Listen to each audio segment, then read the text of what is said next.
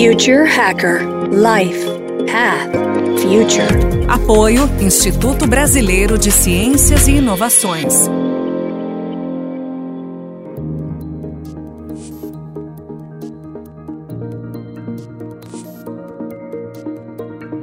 Olá pessoal, bem-vindo ao Future Hacker. Meu nome é André Chaves e temos aqui um convidado muito especial, Pablo Brenner. Pablo, ele é uruguaio, diretor de inovação da Overactive, uma empresa uruguaia de desenvolvimento de software. Possui mais de 450 desenvolvedores na Uruguai e na Argentina. Ele é, foi vice-presidente de inovação da Globant, no Uruguai. Foi vice-presidente, ele na verdade é vice-presidente da Câmara Uruguai de Tecnologias da Informação. Graduado em Engenharia de Computação em Technion, em Israel, e pelo programa executivo do Singularity University. Bem-vindo, Pablo. Obrigado pelo convite. Prazer estar aqui. Prazer é nosso. Vamos lá, Pablo, a primeira pergunta, eu queria já falar sobre um recente artigo que você escreveu, que é interessante, que ele fala assim, Why South America is interesting alternative for IT offshoring. Pode ser o momento da América Latina, da América do Sul, para ser o outsourcing né, de IT. Você enxerga que agora assim, existe essa oportunidade para nós? Por um lado, a oportunidade sempre existiu. Faz um tempo que existe temos um par de vantagens competitivas frente, frente à Índia e China, que, que são os principais atores de software outsourcing no mundo. Primeiro é que a gente está no o, o principal mercado são os Estados Unidos, obviamente, e a gente está no mesmo time zone eh, que Estados Unidos, ou praticamente o mesmo time zone.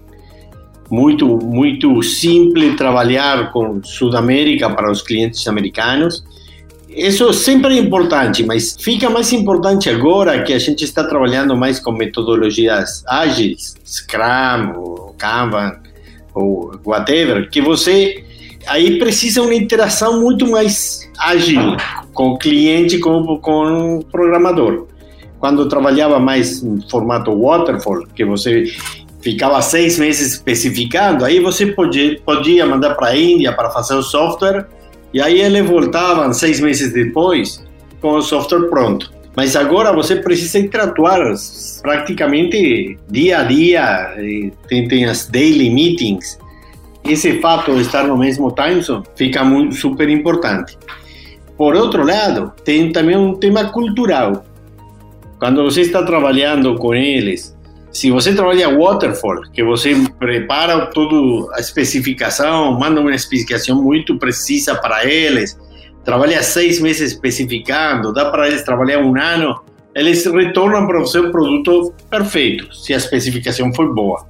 Mas aí, quando você trabalha mais com as novas metodologias, o que a gente chama metodologias ágeis, aí você precisa uma interação mais dia a dia aí com eles. Então, isso, se você tem 11, 12, 13 horas de, de diferença no time zone, fica super, super difícil, não? Quando você fala com um cliente americano, eles falam, oh, eu estou muito contente com o nosso provedor na Índia.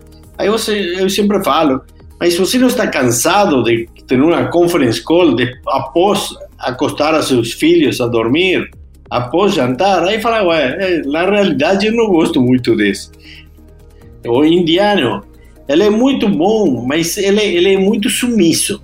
Ele nunca vai falar para você que tem uma forma melhor de fazer o que você está fazendo, está pedindo para ele. E se eu pido para um indiano, me faz um produto como esse, bem preto como esse, ele sabe que é absurdo, que você está falando mal, que não é preto.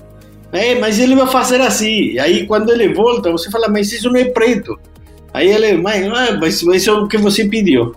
O latino-americano é, é, muito mais ousado. Ele consegue falar, falar, olha, sabe o que? Isso não é preto, isso é branco. Ou tem um modo melhor de fazer isso, deixa-me falar. Então, isso, o americano gosta muito desse feedback, esse pushback que você faz e isso. Eu tenho uma história fantástica. Eu tenho um amigo que ele tinha uma empresa de telecomunicações. Ele, no começo, eles cobravam com cartão de crédito e eles tinham um Excel com os cartões de crédito dos clientes. Obviamente não era a melhor modo de, de manter a confidencial como número de, de, cartão de crédito. Aí um dia ele procurou e falou: temos que encriptar essa, esse assunto. Vamos encriptar. Aí ele conseguiu um PhD na Índia, que que era experto em, em encriptação, tudo fantástico. Aí ele, ele cotizou muito barato, será 300 dólares, tudo bem. Mandou, dois dias depois, retorna e fala: está pronto, aqui tem o file já encriptado. O meu pergunta: oi, interessante, que, que, método, que, que método utilizou para encriptar? E aí a, a, indiana, era uma mulher, ela falou: eu utilizei MD5. Aí o meu amigo, sabe um pouco de tecnologia, falou: oi mas MD5 não é reversível. Aí ela falou: não, não é, mas você pediu encriptar. Você não falou que depois você queria decriptar o assunto. Aí é, é, é, um caso típico do que acontece quando você está trabalhando com indianos.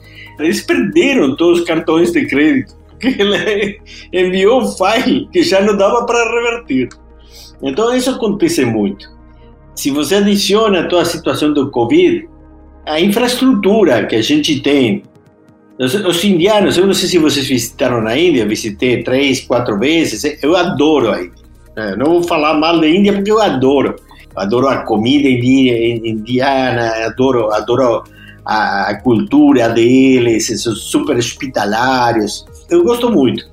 Mas o assunto é a infraestrutura que eles têm para a tecnologia nos campos é fantástica são prédios no melhor estilo de, de, de, que você pode encontrar na Faria Lima. É fantástico. Mas a infraestrutura que eles têm nas casas é bem diferente.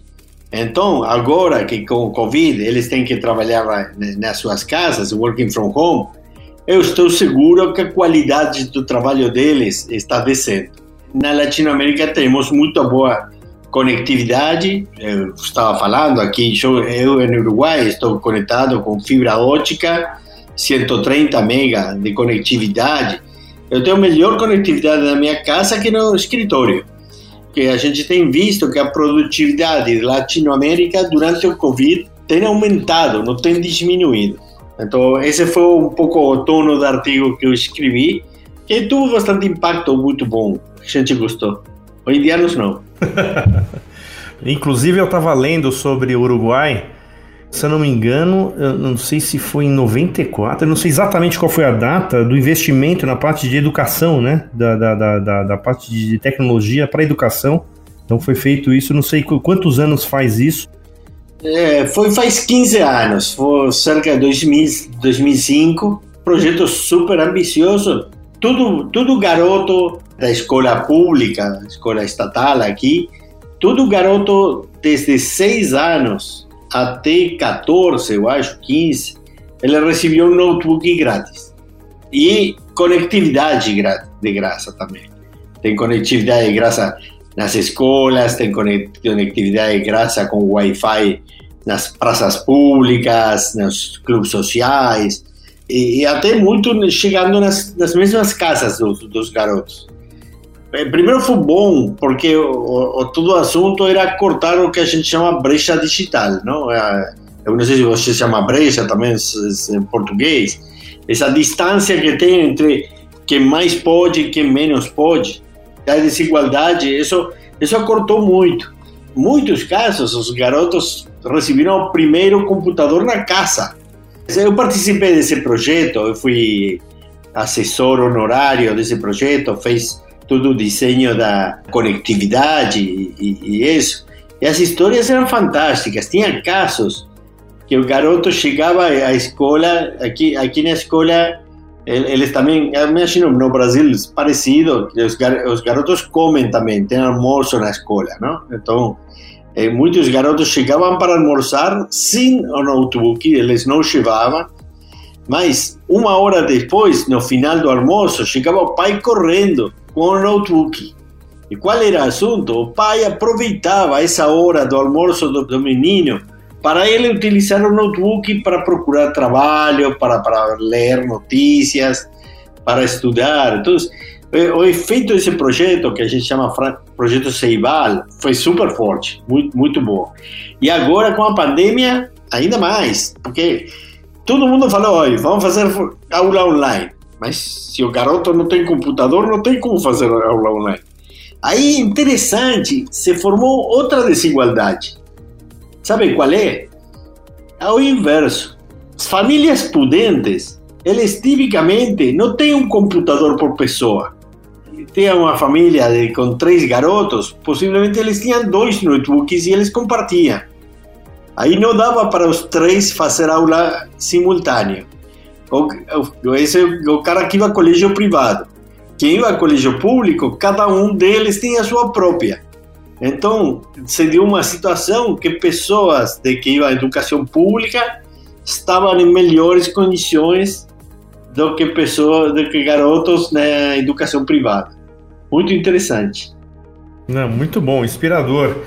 O, o Pablo, é, pegando exatamente esse gancho, quer dizer, se você fala que foi exatamente há 14, né? É, 14, 15 anos atrás, né? É isso mais ou menos, né? Então imagino que devem ter agora, quer dizer, alguns já estão começando a criar suas primeiras startups, né? Talvez, né? Quer dizer, que já, já nasceram um pouco nesse ambiente. Eu queria te fazer uma pergunta, assim, pelo fato do território do Uruguai ser um território limitado de tamanho, assim como Israel, por exemplo, as startups do Uruguai normalmente nascem como de Israel, ou seja, para o mundo? É, isso, isso sempre aconteceu. O Uruguai é tão, tão pequeno que você não dá para fazer um startup pensando no mercado uruguaio. Então, sempre a, a, indústria da tecnologia do Uruguai começou faz 30, 40 anos, sempre foi pensada com um potencial exportador.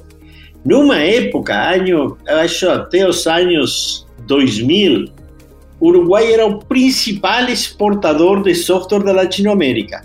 Não per capita, números absolutos. Uruguai, com 3 milhões de habitantes, exportava mais do que a Argentina, com 40, ou com o Brasil, com 200, sei lá quantos. Agora, isso, isso já, já mudou. O Brasil começou a exportar mais, a Argentina está exportando mais. Então, o Uruguai, por enquanto, consegue ser o principal exportador per capita, obviamente. Mas é, sempre teve uma mentalidade de ué, tem que pensar para o mundo. É lógico, o Brasil tem um mercado interno tão forte, não dá para preocupar-se tanto para exportar quando tem um mercado muito grande que hoje no Brasil você tem unicórnios que só vendem no Brasil. No Uruguai é o único modo de, de, de faturar milhões de dólares exportando. Pessoal, nós vamos chegando aqui ao final do primeiro bloco. A gente vai, o próximo uh, bloco, a gente vai falar um pouco do. Na verdade, né? Não sei se todos sabem, o Pablo é um dos, um dos pais do Wi-Fi. E aí ele vai falar um pouco né, da, da, experiência dele em Israel, etc. E no último bloco a gente vai voltar ainda um pouco mais para o Uruguai, tá bom? Pessoal, até logo mais, o segundo bloco com o Pablo Brenner. Excelente, obrigado. Future Hacker Life Path Future. Apoio Instituto Brasileiro de Ciências e Inovações.